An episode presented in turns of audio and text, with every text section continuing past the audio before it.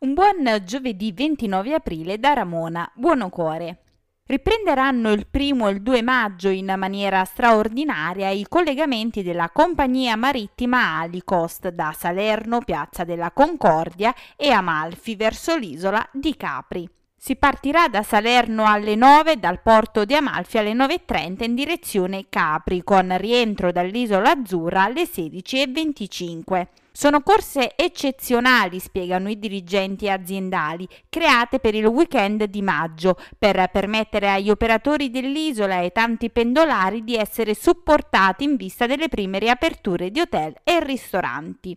E l'augurio a tutti noi di vivere una boccata d'aria fresca e di normalità in queste prime settimane con la campagna in zona gialla.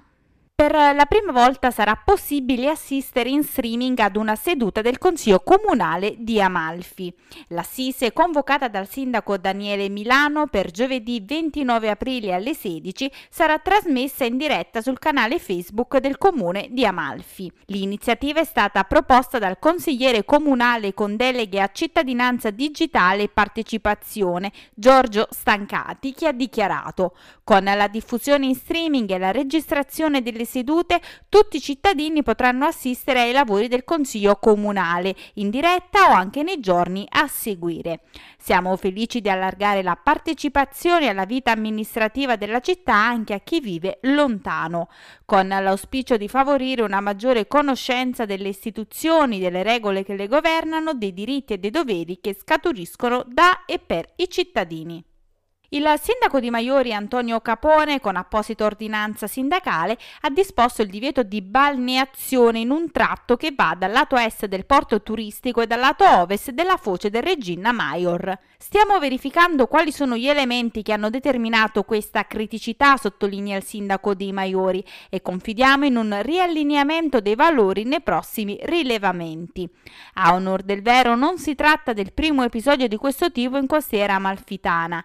Già Già negli anni scorsi in altre località della Divina le analisi effettuate dall'ARPAC avevano restituito dati sulla qualità delle acque non in linea con i limiti previsti dalla legge. Seguiamo con attenzione la vicenda perché la difesa del mare e dell'ambiente marino sono una nostra priorità.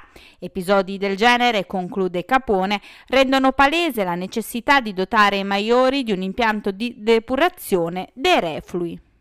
Questa era l'ultima notizia, l'appuntamento con le news locali torna puntuale domani. Io vi ricordo che è possibile ascoltare il giornale radio di Amalfi Notizie su Radio Divina FM alle 11.45 con replica alle 12.45 e sui canali di Amalfi Notizie Google Podcast, Spotify e Apple Podcast.